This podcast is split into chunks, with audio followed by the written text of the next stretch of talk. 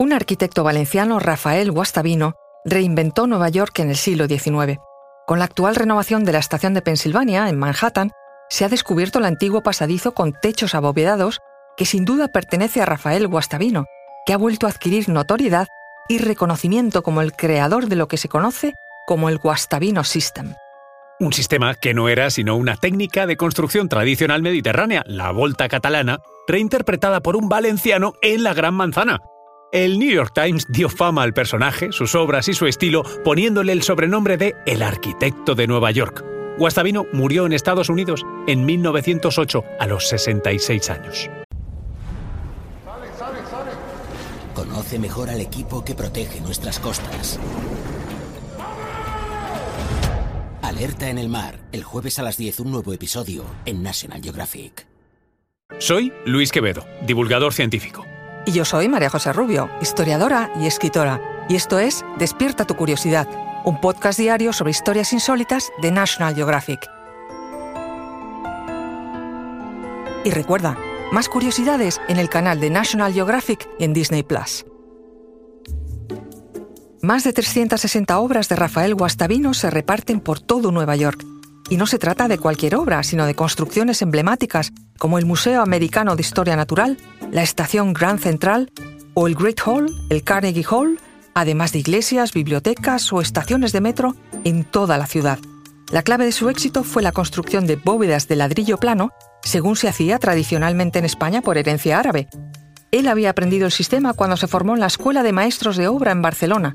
Más tarde, ya en Estados Unidos, patentó y registró la fórmula constructiva en 1885 y con esas bóvedas conquistó a los americanos.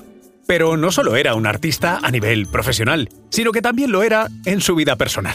Su primera esposa había emigrado a Argentina con sus tres hijos huyendo de él y él escaparía más tarde de Barcelona en 1881 tras organizar una estafa piramidal con la que pretendía, y así lo hizo por cierto, pagarse el viaje a Estados Unidos.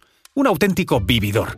Llegó a América sin saber una palabra de inglés, acompañado por su hijo de nueve años y su amante y dos hijas. Ah, y los 40 mil dólares que había estafado.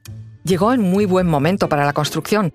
Los graves incendios de Chicago y Boston en 1870 habían desvelado el problema de construir edificios con techos de madera inflamables.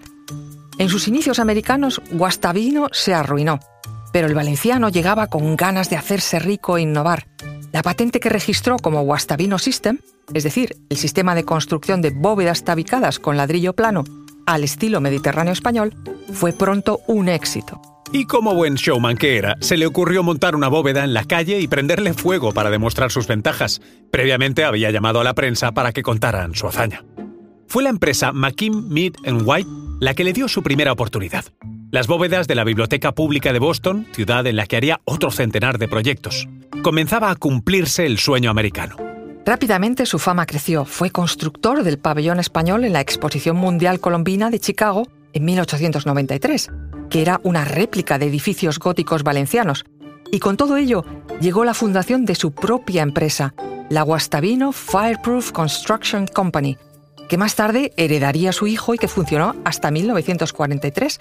Se convirtieron en un gran emporio, con más de 12 oficinas por todo el país y muchas patentes propias. Es imposible pasear por Nueva York y no encontrarse con estructuras que llevan bóvedas de ladrillo, obra de los Guastavino. Y, sin embargo, el reconocimiento de su importancia para la historia de la arquitectura estadounidense no le llegó en vida.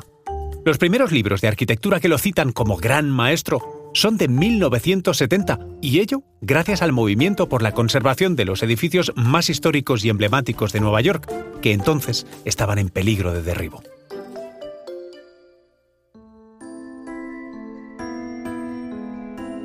Recuerda que Despierta tu Curiosidad es un podcast diario sobre historias insólitas de National Geographic.